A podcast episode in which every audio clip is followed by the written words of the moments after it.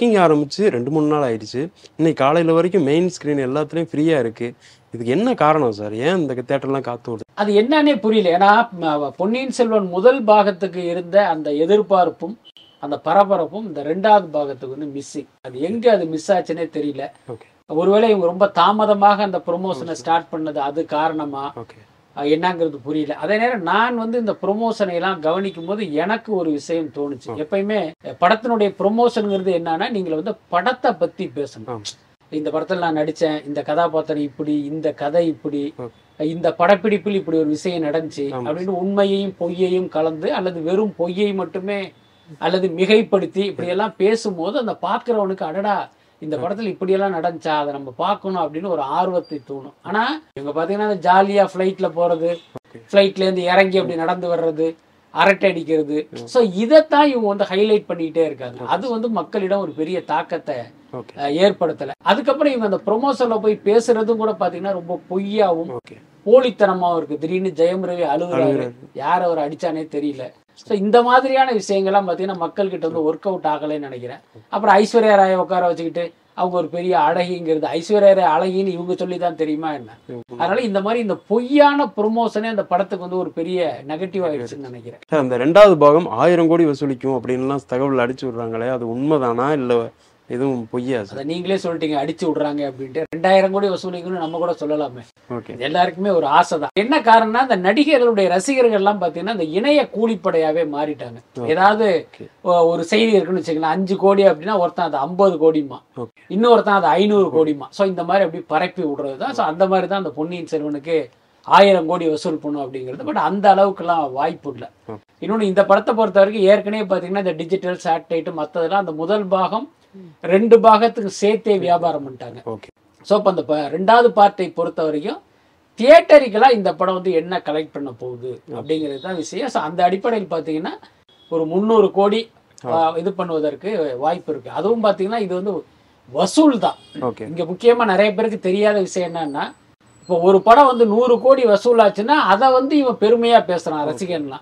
அது பெருமையே கிடையாது. ஏன்னா நூறு கோடி கிராஸ் அப்படின்னா அதுல வரிகள்லாம் தள்ளிட்டீங்க அப்படின்னா எயிட்டி குரோருங்கிறது நெட்டு அதுல பாத்தீங்கன்னா தியேட்டருக்காரருக்கு இவ்வளவு டிஸ்ட்ரிபியூட்டருக்கு எவ்வளவுன்னு ஷேர்னு சொல்லுவாங்க. அப்படி பாத்தீங்கன்னா அந்த தயாரிப்பாளருக்கு ஒரு நாற்பது கோடி தான் கையில கிடைக்கும். அந்த படத்தினுடைய விநியோகஸ்தருக்கு நாற்பது கோடி தான் கையில கிடைக்கும். அவர் அறுபது கோடிக்கு படத்தை வாங்கியிருப்பாரு. ஆனா அவருக்கு வந்தது நாற்பது கோடி தான் அப்ப அவருக்கு இருபது கோடி நஷ்டம். ஆனா இந்த ரசிகனுக்கு இந்த கணக்கெல்லாம் தெரியாது. ஐ அந்த படம் நூறு கோடி வசூல் பண்ணிடுச்சு அப்படிமா ஸோ அந்த மாதிரி இதனுடைய கிராஸ்ங்கிறது முக்கியமே கிடையாது. ஷேர் எவ்வளவு வருது? அந்த படத்தை வாங்கினவங்களுக்கு எவ்வளவு லாபம் கிடைக்க போகுது?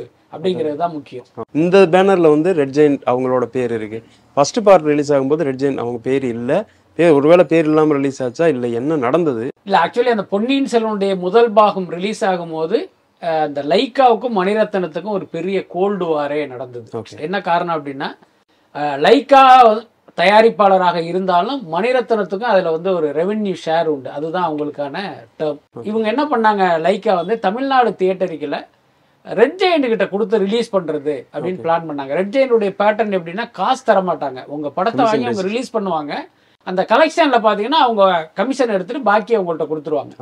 அப்ப மணிரத்னம் என்ன சொன்னார் அப்படின்னா இந்த படத்தை பணம் கொடுத்து வாங்குறதற்கே பல பேர் போட்டி போட்டுட்டு இருக்காங்க அவுட் ரைட்ல வாங்குறதுக்கு பிஃபோர் ரிலீஸ் அதை கொடுத்துட்டு நம்ம லாபத்தை பிரிச்சுக்காம எதுக்கு நீங்க ஃப்ரீயா போய் படத்தை அவர்கிட்ட கொடுத்து அவர் ஓட்டி அதுக்கப்புறம் நம்ம பிரிச்சுக்கிறதுங்கிறது எதுக்கு? அதனால இந்த டேம்க்கு நான் ஒத்துக்க மாட்டேன்ட்டு. ஓகே ரெட் ஜெயின் என்னென்னமோ போராடினாங்க. கடைசி வரைக்கும் மணிரத்னம் ஒத்துக்கவே இல்லை. அதுக்கப்புறம் லைக்கா ஏதோ ஒரு வகையில மணிரத்னத்தை ஆஃப் பண்ணி ஓகே அன்அஃபீஷியலா இந்த ரெட் ஜெயின் மூலமா அந்த படத்தை ரிலீஸ் பண்ணாங்க. பாத்தீங்கன்னா ரெட் ஜெயின்டே வராது. அந்த செண்பகமூர்த்தி அதை பண்ண மாதிரி தான் அந்த கணக்கு. ஓகே ஓகே அதுக்கப்புறம் பொன்னியின் செல்வன் ஓடி ஜெயிச்சு லாபம்லாம் வந்ததுக்கு அப்புறம் மணிரத்னத்தினுடைய மனநிலையில் மாற்றம். அடுத்து ரெட் ஜெயினுடைய படத்தையே மணிரத்னம் டைரக்ட் பண்ற அளவுக்கு இப்ப வந்துட்டாரு. இப்ப அவங்களுக்குள்ள ஒரு நல்லுறவு வந்ததுனால இந்த படத்தை ரெட் ஜெயின் நிறுவனம் வெளியிடுது. அதுல ஒரு திருத்தம் என்னன்னா ரெட் ஜெயின் மூவிஸாக இருந்த அந்த நிறுவனம் உதயநிதி அமைச்சரானதுக்கு அப்புறம் இப்ப அவர் வந்து அந்த இதுல இருந்து ரிசைன் பண்ணிட்டு இப்ப அது பிரைவேட் லிமிட்டடா மாத்திட்டாங்க. Red giant movies private limited அநேகமா கிருத்திகா உதயநிதி தான் டைரக்டர் போல இருக்கு. இப்ப அவங்க சைன் பண்ணி தான் அக்ரிமெண்ட்லாம் இப்போ அஹ், கொடுத்துக்கிட்டு இருக்காங்கங்கிற மாதிரி கேள்விப்பட்டேன். ஸோ இதுதான் இப்போதைக்கு நடந்த மாற்றம். பொன்னியின் செல்வன் இசை வெளியீட்டு விழா வந்து சமீபத்தில் வந்து டெலிகாஸ்ட் ஆச்சு. அப்போ சிம்பு ஏறி ஸ்பீச் எல்லாம் கொடுத்தாரு. ஆனால் அவர் பேசும்போது வந்து எல்லாத்த பற்றியும் ப்ரைஸ் பண்ணி பேசினார். அப்போ எல்லாத்த பற்றியும் பேசுகிறப்ப பொன்னியின் செல்வர் அப்படின்னு ஜெயம் ரவி சார் மரியாதை கொடுத்து பேசினார். ஆனால் இன்னொரு சர்ச்சையான தகவல் ஒன்று ஓடிட்டு இருக்கு. என்னன்னா ஆரம்பத்தில் வந்து இந்த ப்ராஜெக்ட் கூட சிம்பு வரக்கூடாதுன்னு சொன்னதே ஜெயம் ரவி தான் அப்படின்னு.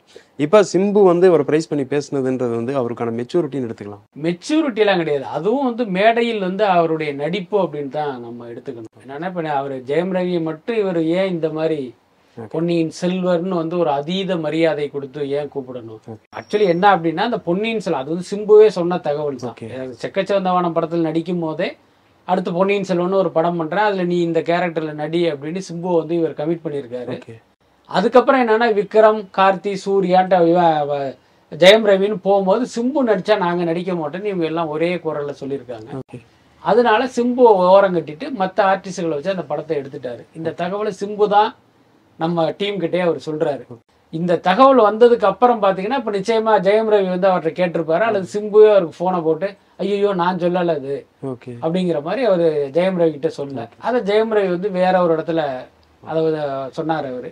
ஸோ இப்போ இதையெல்லாம் மறைப்பதற்காக உள்ள ஒரு நடிப்பா தான் நம்ம அதை பார்க்குறோம். இல்லைன்னா அவருக்கு மட்டும் ஒரு அஹ், சிறப்பா இரு போட்டு பேச வேண்டிய அவசியம் இல்லை. சினிமாவுல எல்லாமே பொய்யும் போலித்தனமும் எல்லா இடத்துலயும் இருக்கு. ஸோ அப்படிப்பட்ட ஒன்று தான் இது. சார் இப்போ நான் இங்கே தமிழ் சினிமாவில் வந்து ஒரு ரெண்டு லான் பற்றி பேச போகிறேன் ஏன்னா ரெண்டுமே வந்து இப்போ டாக்கில் இருக்குது ஒன்று தங்கலான் இன்னொன்று அயலான்.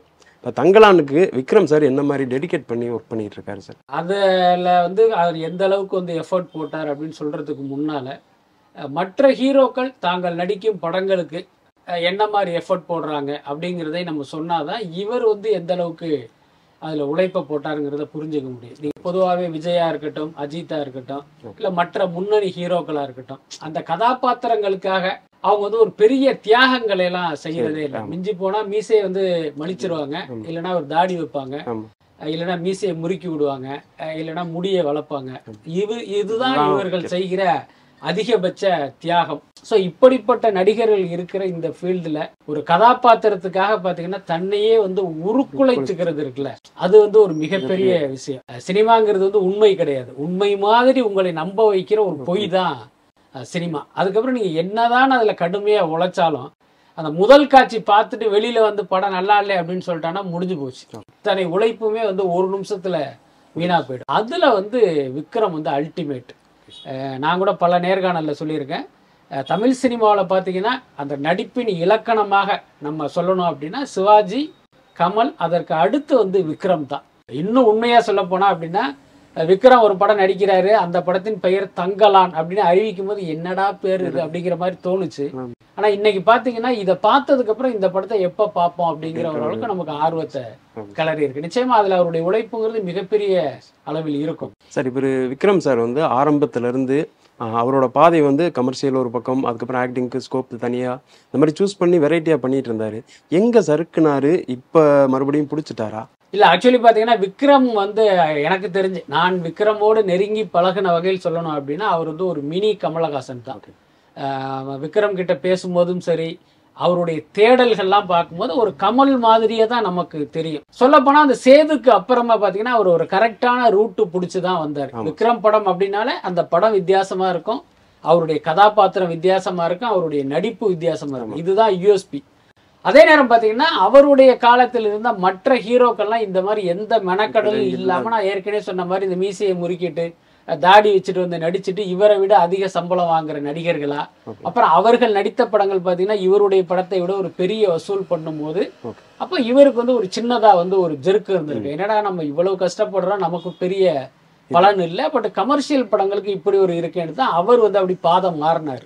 சாமி தில் தூள் இந்த மாதிரி போனது பாத்தீங்கன்னா ஜெமினி எல்லாம் போகும்போது பாத்தீங்கன்னா அவருக்கு வந்து ஒரு பெரிய வெற்றியை ஆரம்பத்தில் கொடுத்தது. ஆனா அதுக்கப்புறம் பாத்தீங்கன்னா அதுல ஒரு பெரிய சர்க்கிள் வந்துருச்சு. எல்லா நடிகர்களுக்குமே உண்டு. அது விக்ரம்க்கு நடந்தது. இப்ப இவங்க பாத்தீங்கன்னா ஒரு வித்தியாசமா ஒரு அட்டெம்ப்ட் பண்ணுவாங்க. அது ஃபிளாப் ஆயிடும். அப்புறம் ஒரு கமர்ஷியல் படம் பண்ணுவாங்க. அதுவும் ஃபிளாப் ஆயிடும். அப்ப நம்ம எந்த ரூட்ல போறது? இந்த ரூட்ல போறதா இந்த ரூட்ல போறதுன்னா தெரியாத ஒரு குழப்பம். வரும். கேட்கும் போது நல்ல கதை மாதிரி இருக்கும். அதுக்கப்புறம் யோசிக்கும் போது அடடா மொக்கையா இருக்கேன்லாம் தோணும். இந்த பிரச்சனை அவருக்கும் வந்ததுனால ஒரு பெரிய சரிவு ஏற்பட்டுச்சு. அதுக்கப்புறம் பாத்தீங்கன்னா இப்போ உள்ள ஹீரோக்கள்லாம் இவரை விட வேகமா ஓட தொடங்கினதுக்கு அப்புறம் இவரு இப்போ ஒரு மாதிரி அந்த ரூட்டை புரிஞ்சுக்கிட்டு அப்படியே வர ஆரம்பிச்சிருக்காரு. இப்ப அந்த மேக்கிங்ல போறப்ப ஆ, விக்ரம் சாரும் குத்த வச்சு உட்காந்துருப்பாரு ரஞ்சித் சாரும் உட்காந்துருப்பாரு விக் ரஞ்சித் சார் என்ன சொல்றாரோ அதை வந்து இவர் கேட்குற மாதிரியே இருக்கும். கிட்டத்தட்ட ஒப்படைச்சிட்டாரா சார்? ரஞ்சித் சார் கிட்ட ஒப்படைச்சிட்டாரா? இல்ல ஆமா அது எப்பயுமே இந்த மாதிரி கதாபாத்திரங்கள்ல நடிக்கும் போது என்ன பண்ணுவாங்க? பொதுவா அது கமல்ஹாசன் கிட்டே நீங்க அதை பார்க்கலாம். சிவாஜி கிட்டே நான் அது மாதிரிலாம் இருக்கதை கேள்விப்பட்டிருக்கோம். ஒரு கதாபாத்திரம் அவங்களுக்கு பிடிச்சி போச்சு அப்படின்னா அதை யார் கிரியேட் பண்ணாங்களோ அவங்களுடைய எல்லா சஜஷனையுமே அவங்க கேட்க தயாராகிடுவாங்க அதோட அர்த்தம் என்னன்னா இவ்வளவு நல்ல கதாபாத்திரத்தை இவர் கிரியேட் பண்ணியிருக்காரு. அப்ப இவர் சொல்கிற விஷயம் எல்லாமே இதுக்கு ஒரு பெட்டர்மெண்டா தான் இருக்கும். அப்படிங்கிற அந்த அடிப்படையில் தான் இதுலயும் கூட விக்ரம் வந்து முழுக்க முழுக்க ரஞ்சித்துடைய பேச்சை கேட்டிருப்பாருன்னு நான் நினைக்கிறேன். அதுக்கு மேல என்னன்னு கேட்டீங்கன்னா சில விஷயங்கள் அவங்க முரண்படுவதற்கும் வாய்ப்பு இருக்கு. அதை வந்து இவங்க மேக்கிங் வீடியோல எடுத்திருக்க மாட்டாங்க. ஸோ ரெண்டு பேருக்கு ஒரு இணக்கமான காட்சிகளை மட்டும்தான் எடுத்திருப்பாங்க. ஓகே சார் ஸோ அதை நம்ம யோசிச்சு தான் பார்க்கணும். சார் அப்படியே அந்த பக்கம் அயலானுக்கு வரலாம். இப்போ சமீபத்தில் அந்த படத்தோட கிளிம்ஸ் ஒன்று ரிலீஸ் ஆச்சு. திடீர்னு தீபாவளி ரேஸில் ஜாயின் பண்ணிட்டாங்க.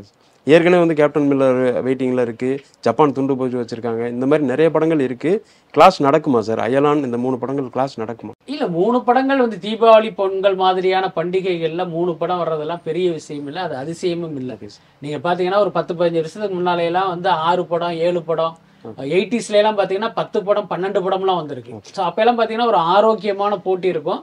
அஹ் சொல்லப்போனா அன்றைக்கு யாரெல்லாம் வந்து லைம் லைட்ல இருந்தாங்களோ எல்லா ஹீரோக்களுடைய படமே வந்து பொங்கல் தீபாவளிக்கெல்லாம் வரும். ஏன்னா அது ஒன்றும் பெரிய விஷயம் இல்லை. மிக சமீப காலமா தான் இந்த இவங்களுக்குள்ள பாத்தீங்கன்னா ஒரு ஒரு என்ன சொல்றது? இவங்களுக்குள்ள வந்து அப்படி பேசி வச்சுக்கிட்டு நீங்க நாளைக்கு வாங்க நான் இன்னைக்கு வர்றேன் அவர் நாளான்னைக்கு வரட்டுங்கிற மாதிரி இவங்க அப்படி பேசி வச்சுக்கிட்டு ஒரு படம் ரெண்டு படங்கிற அளவுக்கு இந்த தீபாவளி பந்தயங்கள் சுருங்கி போயிடுச்சு. ஸோ இப்போ பார்த்தீங்கன்னா இந்த ஜப்பான் கேப்டன் மில்லர் அயலான் படங்கள்லாம் வருங்கிற மாதிரி இப்போ சொல்லியிருக்காங்க. அதில் அயலான் படம் வந்தது வந்து பல பேருக்கு ஒரு ஆச்சரியத்தை கொடுத்திருக்கும். என்ன காரணம் அப்படின்னா அயலான் படம் ஆரம்பிச்சு ஒரு ஆறு ஏழு வருஷமாவது ஒரு சயின்ஸ் ஃபிக்ஷன் படம். அந்த படம் பார்த்தீங்கன்னா முழுக்க முழுக்க பார்த்தீங்கன்னா அந்த சிஜி சம்பந்தப்பட்ட ஒரு படம் தான் அது. அதுதான் அந்த படத்துடைய பட்ஜெட்டை அவ்வளோ பெரிய அளவில் வந்து எகிற வச்ச ஒரு விஷயம். அப்படிப்பட்ட இதில் பார்த்தீங்கன்னா தயாரிப்புலேயே நிறைய பிரச்சனை. நீங்கள் கேள்விப்பட்டிருப்பீங்க. ஆர்டி ராஜான்னு ஒருத்தர் ஆரம்பிச்சு அவரால் தொடர முடியாம அவருக்கு நிறைய கடன் ஆகி அது அப்படியே கேஜே ராஜேஷ் கொடுத்தாங்க. அப்புறம் ராஜேஷுக்கும் ஒரு பெரிய செட்பேக் ஆகி அவருடைய படங்கள் வரிசையா ஃப்ளாப் ஆகி அவரும் ஒரு பெரிய கடனாளி ஆகியிருக்காரு இந்த கட்டத்தில் எப்படி இந்த படம் ரெண்டு கடனாளிகள் தயாரிச்ச படம் எப்படி திரைக்கு வருது அப்படின்னு விசாரிக்கும் போது நமக்கு கிடைச்ச தகவல் என்ன அப்படின்னா இந்த படத்துக்கு வந்து சிஜி ஒர்க்கை வந்து ஒரு நிறுவனம் பண்ணாங்க. ஃபாண்டம் எஃப்எக்ஸ் ஆமா அவங்க பேரும் வருது. அவங்க பேரும் இப்போ வர்றது நீங்க கவனிச்சிருப்பீங்க. இப்போ என்ன பண்ணிட்டாங்க அப்படின்னா இதுக்கு வந்து ஏகப்பட்ட கோடி வந்து இவங்க பில்லு கொடுக்கணும். ஓகே. அந்த பணத்தை செட்டில் பண்ணாதான் அவங்க அவுட்டே கொடுப்பாங்க. இது வந்து இவங்களால நிச்சயமா மொபைலைஸ் பண்ண முடியாதுன்னு தெரிஞ்சுட்டு இவங்க என்ன பண்ணிட்டாங்க உங்க பணத்தை வந்து எங்களால கொடுக்க முடியாது. அதனால நீங்க வந்து ஒன் ஆஃப் த பார்ட்னரா வந்துருங்க. நாங்க உங்களுக்கு கொடுக்க வேண்டிய அந்த பில் அமௌண்ட்டை உங்களுடைய இன்வெஸ்ட்மெண்ட்டா நாங்க எடுத்துக்கிறோம்.